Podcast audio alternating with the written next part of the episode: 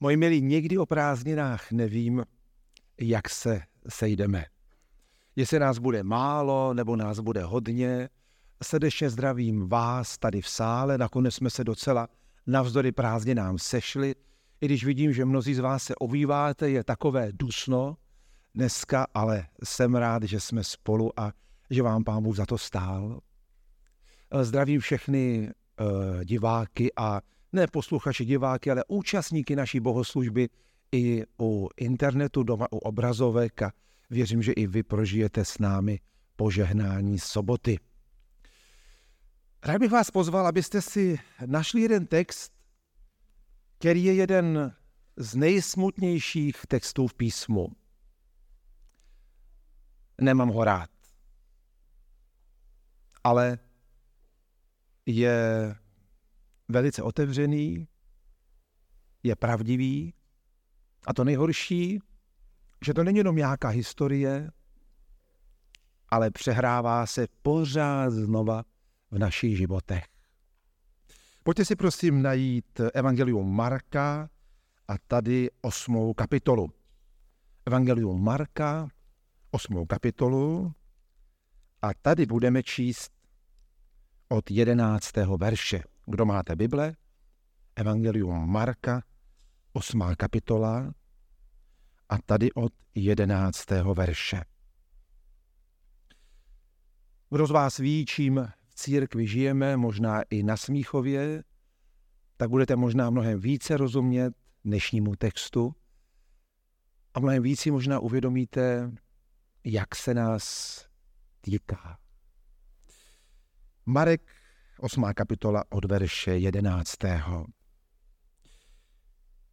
Přišli farizeové a začali se s ním přijít. Žádali na něm znamení z nebe a tak ho pokoušeli. V duchu si povzdechl a řekl, proč toto pokolení žádá znamení? Pravím vám, amen, tomuhle pokolení nebude dáno žádné znamení. Odešel od nich vstoupil opět na loď a odjel na druhý břeh. Tolik boží slovo. Když dnešní základní text čteme na první dobrou, tak tady máme jasné dva aktéry. Máme tady Ježíše a máme tady, máme tady farize a jiný text říká farizové a saduceové. Ten příběh je pro nás mírně šokující, protože když se podíváme na první dobrou, tak vidíme, že farizeové by rádi viděli znamení. Proč chceme vidět znamení? No většinou proto, že, že když uvidíme znamení, pane, tak v tebe uvěříme. A co lepšího by mohlo být, než když za Ježíšem přijde někdo a řekne, no ukaž mi znamení, ať mohu uvěřit. No a Ježíš reaguje a je zajímavé, že je neochotný, znamení neukáže, co jim ukáže, ukáže jim svoje záda a odjede pryč. Chudáci farizové nemohou uvěřit a divný Ježíš. Kdybychom neměli kontext, máme jasno. Všimněte si, jak nejen v písmu, ale i v běžném životě někdy vidíme věci na povrchu, nepodíváme se, co je pod sakem a děláme někdy velmi nešťastné úsudky. Nezávislý pozorovatel, kdyby neměl komentář Bible, by to zhodnotil asi takhle. A viděli bychom, co s námi dělá předsudek. Předsudek, který je jedním z největších prokletí člověka, který se na každého z nás lepí jak žvíkačka a s kterým každý z nás máme nějakou zkušenost. Slavný Herakleitos si řekl, předsudek je nemoc. A té Hejzlar říká, stepní vítr nespálí všechno, ale lidská zloba a předsudek skazí všechno. Každý z nás bojuje s drakem, který má dvě hlavy. Ta první hlava jsou nesplněná očekávání a ta druhá jsou naše předsudky. Když jsme četli náš text písma, tam jsme ten stejný příběh četli popsaný od Matouše z 16. kapitoly. Je zajímavé, že Matouš tam zmiňuje, že tam byli farizovi saducové. Je zajímavé, a nechtěl bych tady, tady zabřednout, že vlastně farizové a saducové se neměli rádi, protože saducové dělali všechno pro to, aby získali přízeň vládnoucích vrstev, aby si udrželi své postavení a moc. A farizové naopak podněcovali nenávist vůči Římanům, aby je mohli svrnout a zbavit se utlačovatelů. Ale tady se oba dva spojí, protože mají stejného nepřítele. A stejný nepřítel vždycky dobře spojuje. I v našem křesťanství. My také máme stejného nepřítele, ďábla a satana. Ale věřím, že to není to, co nás a priorně spojuje. Já doufám, že to, co nás spojuje, je náš společný přítel Ježíš. A proto jsme tady a proto přemýšlíme o jeho slově. Říkají, ukaž nám znamení z nebe a uvěříme ti. Ale komentátor evangelista říká, no, chtěli to proto, že ho chtěli pokoušet. Jim nešlo o pravdu. Oni říkali hezká slova, ukaž nám znamení. A mezi, mezi řádky byl, a potom uvěříme. Ale chtěli ho nachytat, nechtěli uvěřit. Je důležitý vždycky dobrý motiv, nejen to, co děláme, nejen to, co říkáme. Když se řekne znamení z nebe, tak žid má jasno. Mnozí z vás byste na první dobrou řekli, no co je to znamení z nebe? No tak u Eliáše v druhé královské v první kapitole eh, Eliáš svolá oheň z nebe. No to je znamení. To je důkaz pro víru. Nebo víme, když eh, Jozue bojuje v Bethoronu, eh, když bojují, bojují s Kananejci Izraelci, tak se zastaví slunce. Zastaví se slunce na tak dlouho, než Izraelci vyhrají. Další úžasné znamení, znamení z nebe.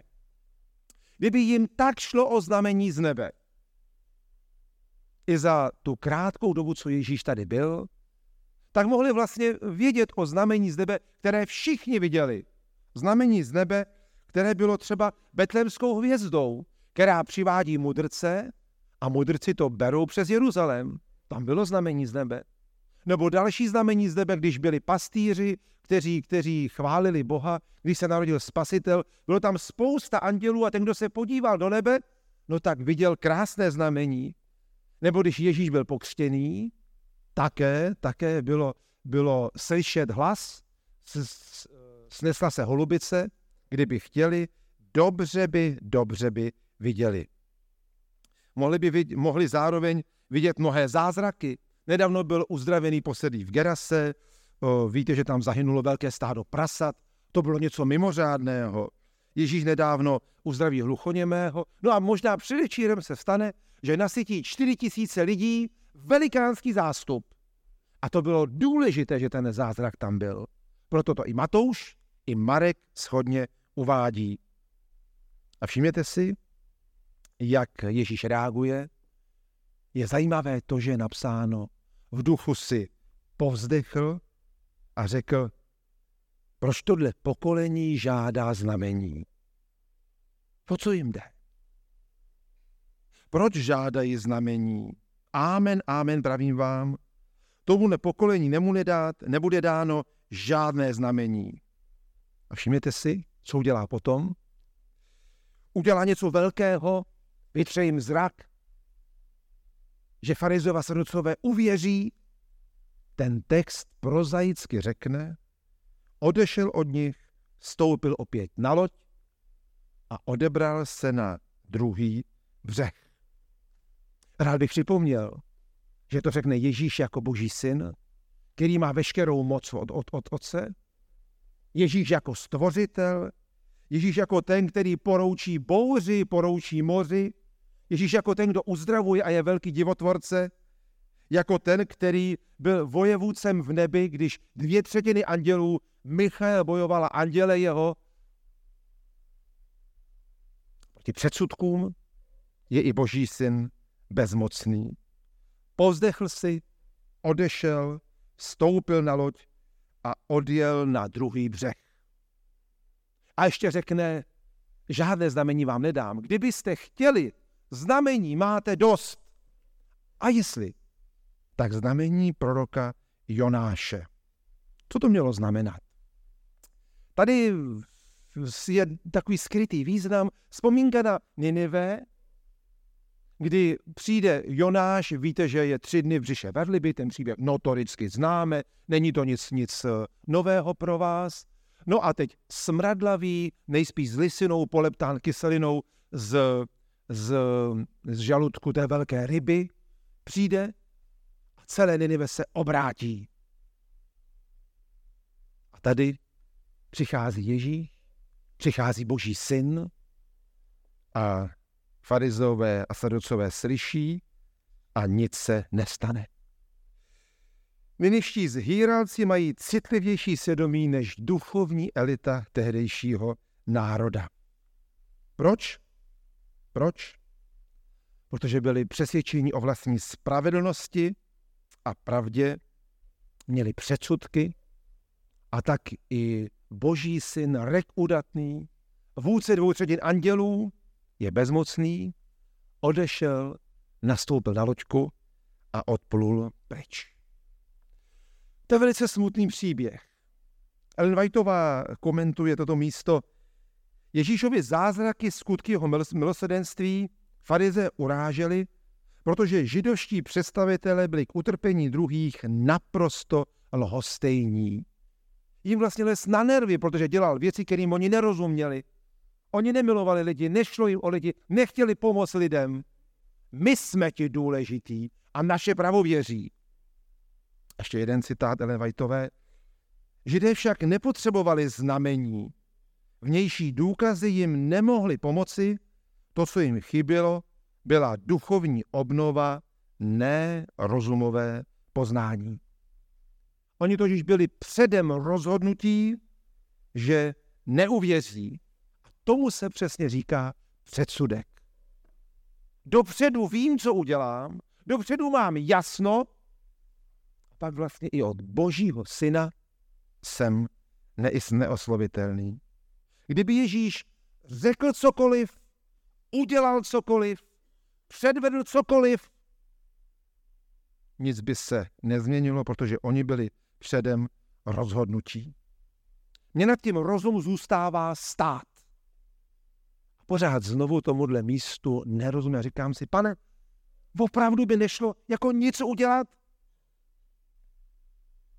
Většina z vás, kteří se modlíte za někoho kolem vás, komu záleží na někom kolem vás, nejen na, na jeho cestě víry, aby uvěřila. Říkáte si, kdyby uvěřil ten člověk, tak by to pro jeho život bylo úžasné, kdyby prožíval to, co já.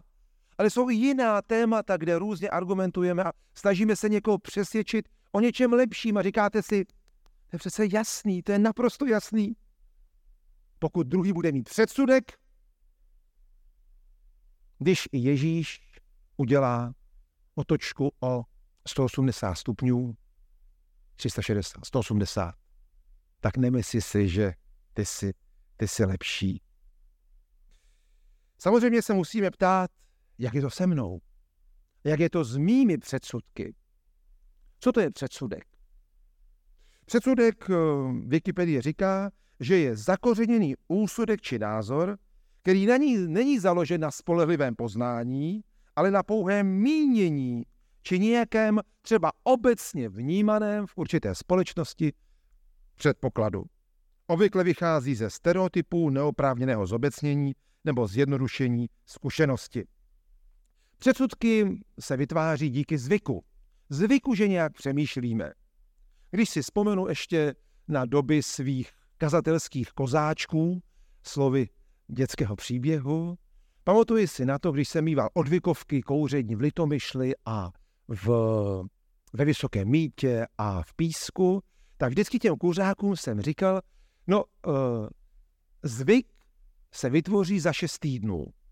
Když něco budeš dělat šest týdnů, když šest týdnů budeš mít místo uh, té tyčky smrti, budeš mít v, v ruce uh, okurku nebo mrkev, tak za šest týdnů se to pro tebe stane zvykem. No jo, jak vy jste dlouho v církvi? Mnozí z nás uh, Robert si dovolil říct sestře Elišce, no ty už si náš inventář, no Kdyby jsme někteří z nás měli za uchem inventární číslo, ani bych se nedivil, aby bylo jasno. Já taky, přátelé, už té církvi jsem vlastně 40 let. To už je pořádně dlouhá cesta. No, je přirozené, že i my máme svoje křesťanské předsudky. Když se nás druzí ptají, už předem máme připravenou odpověď. Kolik z vás se dívalo na sobotní školu a říkali jste si, no, co tam bude dneska nového? Pokud jste ji vůbec viděli, jedeme na féra, no tak, tak takhle přejedeme, no to už jsme slyšeli, to je pořád, pořád je do kolečka. Když začíná kázání, otvíráme Bibli, no tak si říkáte, no tak Vondrášku, no tak tady ten text, no to už jsem slyšel stokrát, co mi tam asi řekneš novýho. Čteme místo v Bibli a dopředu máme, máme výklad.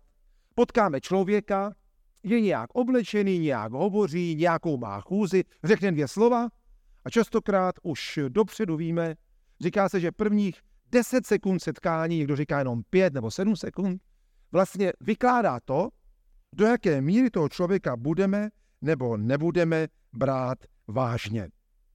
Je zajímavé, že pán Ježíš, když, když, když eh, se vypráví ten jeho příběh u Matouše a Marka, tak nejenže předtím je nasycení 4 tisíc, což je důležitý zázrak. Farizové a saducové mohli vidět. Ale hned zatím oba dva evangelisté uvádějí příběh, který velice dobře znáte, když si jsem taky na to kázal tady na Smíchově, o tom, že, že, že když Ježíš odjíždí na té lodi, tak ne, učeníci přijdou na to, to si můžete doma přečíst, přijdou na to, že nemají chleba. Říkají, pane, nemáme chleba. A Ježíš jim říká, dejte si pozor na kvas saduceů a farizeů. A učící říkají, no ale nemáme chleba, budeme jíst, kručí nám, kručí nám v břiše. A Ježíš na to konto jim říká, krásně, ale vlastně je to tak smutné. Proč mluvíte o tom, že nemáte chleba, nerozumíte a nechápete? Je vaše mysl zatvrzelá? Oči máte a nevidíte? Uši máte a neslyšíte?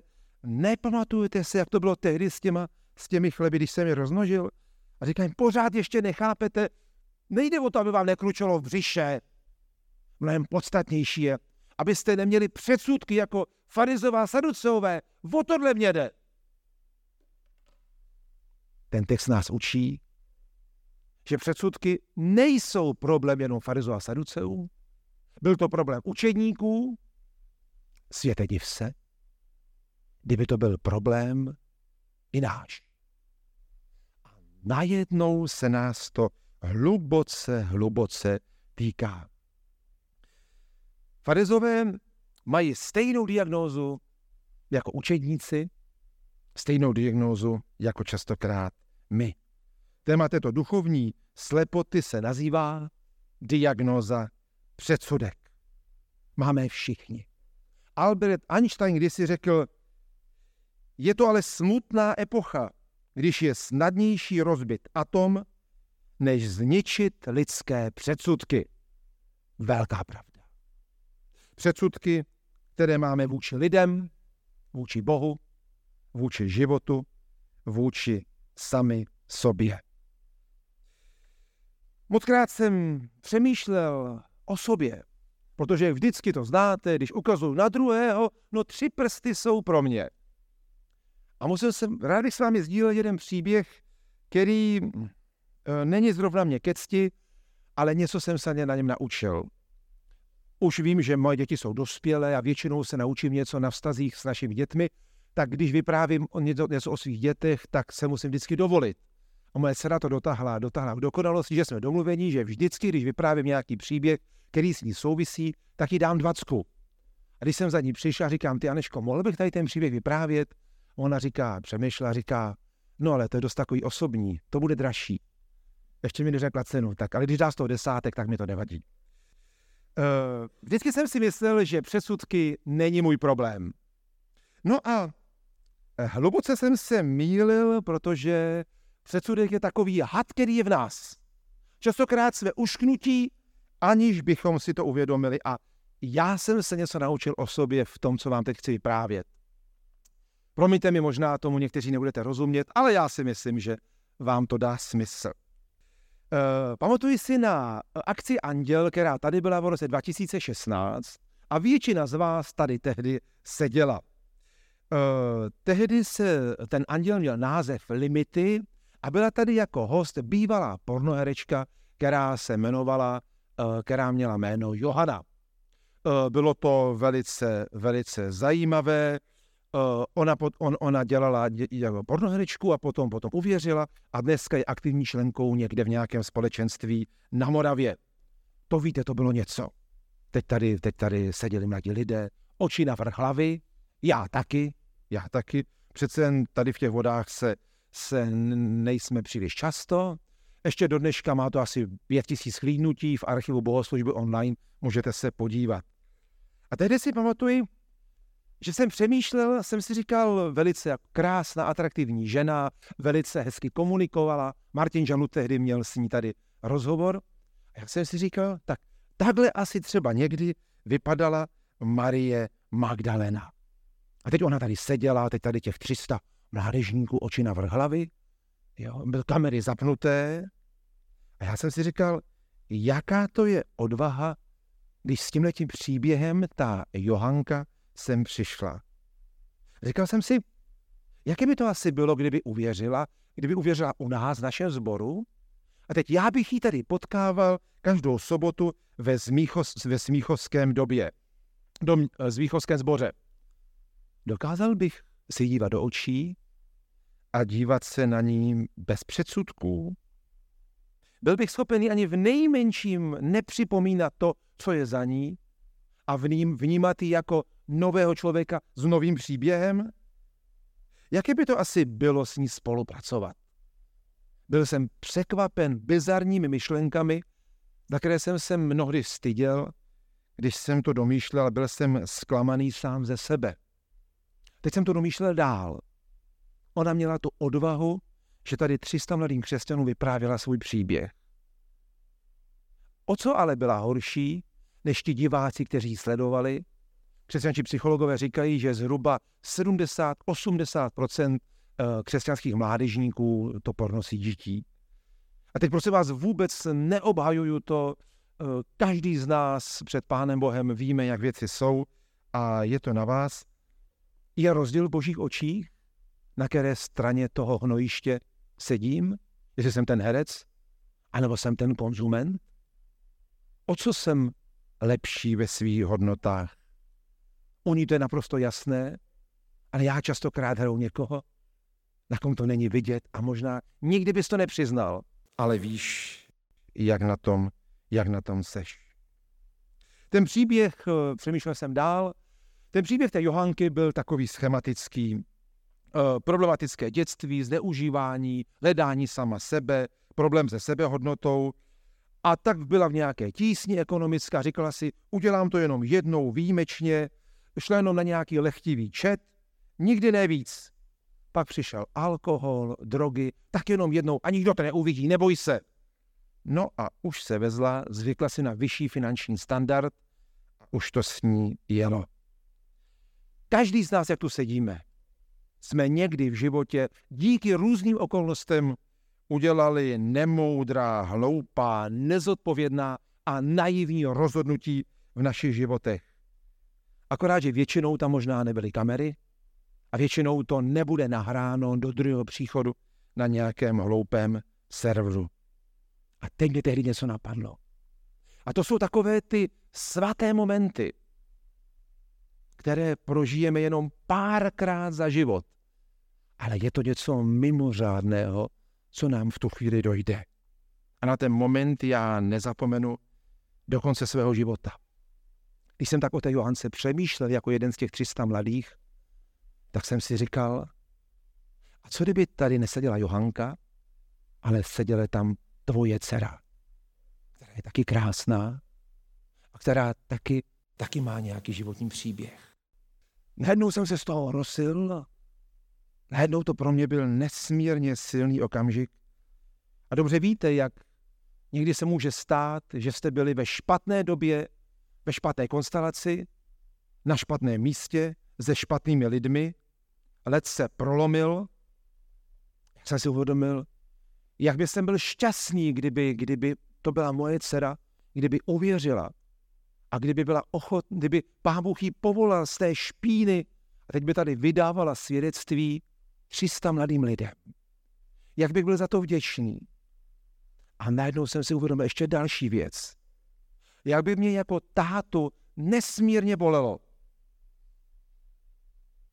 kdyby se vrátila Johanka do svého společenství a tam by potkala někoho takového, jaký jsem já, jako jsem já, který by jí řekl, no ten tvůj příběh, nemyslí si, že to nevíme.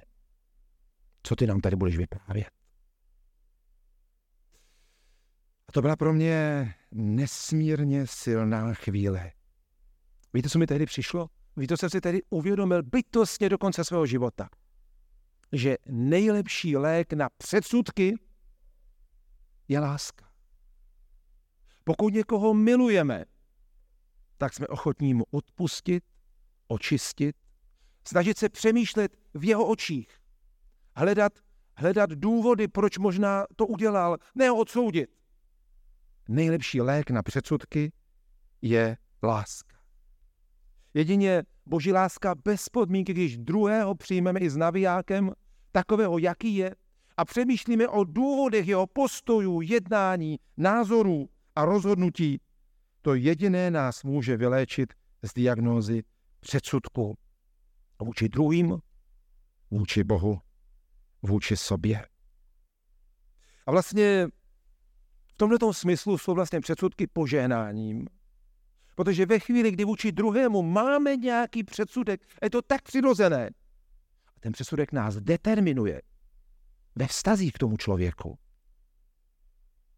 tak je to pro mě nádherná kontrolka, že jsem daleko svému Bohu a že se potřebuji vrátit do boží náruče, abych toho druhého viděl čistě, laskavě a bez předsudků.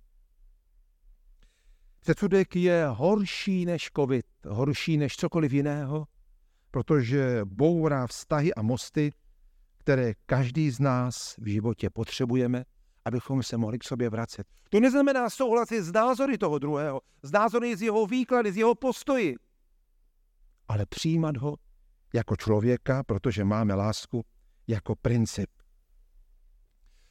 Vypsal jsem si tady, a tím vás nebudu zatěžovat, předsudky, které jsem v životě měl, které mě v životě dlouhou dobu determinovaly. A vlastně ten jeden bizarní, na který, na který si vždycky vzpomenu, jak já jsem se roky bránil do Prahy. Protože v té Praze jsou ti lidé různí, různí, různí. Přitom sám jsem se narodil Apolináře, i když v žilách mám jeho českou krev, to je zajímavé. Ale jsem tak rád mezi vámi. A kolik krásných lidí a setkání jsem tady prožil. Jak jsem vlastně rád, že jsem tady. Je mi to velkým požehnáním. A vždycky s tím předsudkem jsem nově konfrontován. Teď v poslední době, tenhle ten týden, jste možná slyšeli ten příběh toho 48-letého člověka v Plasích na Plzeňsku, jak tam zmlátí maminku s dětmi, jenom proto, že je Ukrajinka. Co to s námi, co to s námi dělá? Takovýhle jsme. Končíme, už kroužíme nad letištěm. Struktura dnešního kázání je naprosto jasná. Sadu, saducové a farizové povzdechl, odešel, stoupil na loď, odjel. Tečka. Učeníci řeší chleba, kručí jen v břiše, dejte si pozor na kvas farizeů, jsme stejní jako oni. Pořád nechápete, pořád nerozumíte, pořád je vaše milost, pořád je vaše mysl zatvrzelá, zatvrzelá pořád nic. Halo? Nevidí. A potom samozřejmě my tady a teď. Pokud boží slovo je ostré jako meč, tak se nás velice, velice týká vždycky budou ve zdravé církvi liberálové a konzervativci. A to je moc dobře, protože se navzájem potřebují. Jeden slouží tomu druhému, protože nás trénuje v našich předsudcích. Jsme schopní podívat se na život a na realitu života spolu toho druhého? Kdy jsi naposledy přemýšlel nebo ptal si se svého nevěřícího kamaráda, my máme argumenty pro víru a to je dobře. Ale kdy jsi naposledy přemýšlel, zkusit jako nevěřící přemýšlet, proč lidé mají předsudky vůči věřícím. Když jsi se naposledy zeptal někoho z nevěřících, a proč ty vlastně nevěříš? Co ti vadí na křesťanech? Co ti vadí na mě? Jak, jaký by to muselo být u nás v církvi, aby si si řekl, jo, to beru, tam bych chodil. Kdy naposledy? Když si naposledy se zeptal nějakého pankáče, který má tady to číro, nebo, nebo různě, kolikrát jsem se mladých lidí ptal, když měli uši plný náušnic, tak jako hezky, laskavě, ty, to je, to je zajímavý, ty jo. Proč to děláš? Proč to tam máš? Co ti to jako dává? Pověz. A někdy jsou to velice zajímavé příběhy, které by mě vůbec nenapadlo, abych se, abych se, na, ně, abych se na ně ptal. Uh, mám rád Karla Schwanzenberka, když si byl s ním rozhovor o respektu a on řekl krásnou větu. Baví mě, když má někdo odlišný názor. To mi pomáhá přemýšlet. Uh, dovolil, dovolil jsem se bratra Drejnara Jiřího a bratry Míli Žaluda, že můžu vyprávět něco, co mi Jirka Drejnar vyprávěl asi před třema rokama. Uh, srdečně zdravíme, jsem moc rád, že jsem mohl oba dva potkat a oba dva jsou velkým požehnáním pro církev. Uh, když jsem Jiří vyprávěl, že večer seděli tam malířská šest a překládali slovo na cestu. A teď zrovna ten večer překládali o sobotě. No a teď znáte ten příběh, to jste možná viděli, slyšeli vyprávět, že tam byly ty pomazané hlavy na řečtinu, na hebrejštinu a tak dále. E, bratr Míla Žalut tam byl za, za ře, řečtináře a teď ten večer řešili sobotu a potom, když pozdě v noci všichni ostatní odešli, tak Jirka mi vypráví, no a my jsme tam s tím Mílou zůstali do rána sedět a diskutovali jsme o tom, proč takoví vzácní lidé nejsou schopni, aby přijali sobotu. Když přece v té Biblii je to jasně napsané. A Jirka říká, my jsme celou noc o tom s tím Mílou diskutovali a my jsme ráno přišli na to, že naprosto nepochybujeme o jejich živé víře. Nepochybujeme o jejich vztahu ke Kristu. Nepochybujeme o tom, že to s Bohem myslí poctivě. Nepochybuje o tom, že čtou Bibli s otevřeným srdcem. Ale je pro nás tajemství, že nepřejdou na sobotu a zůstanou u své neděle. A mě to moc pomohlo.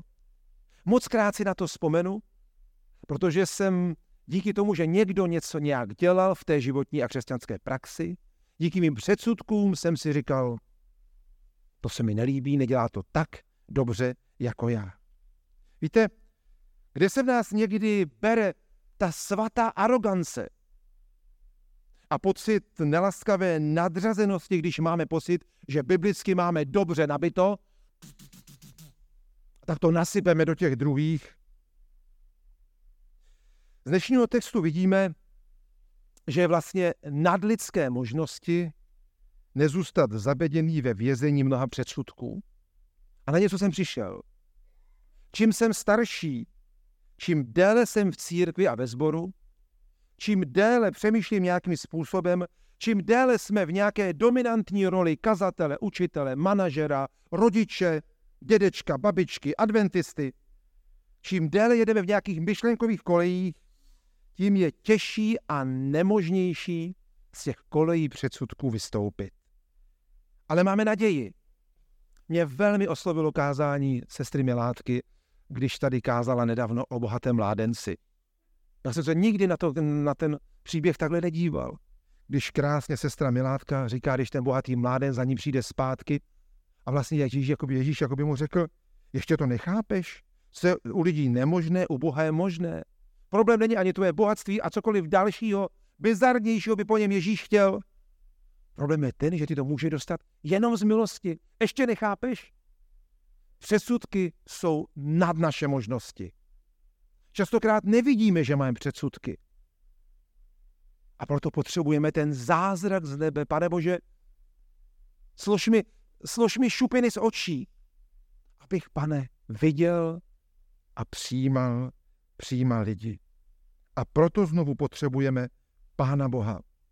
To, jako mě tehdy pomohlo, láska k mojí dceři, mě pomohla uvědomit si, že tehdy bych neměl předsudky vůči Johance, tak podobně i pro nás láska k Bohu a láska k lidem nám pomůže, abychom neměli předsudky. Pán Bůh od nás nechce přece nic jiného. Nemusíš s druhými souhlasit. Nemusíš věci chápat tak jako on, i když ve tvých očích je to do očí bíjící.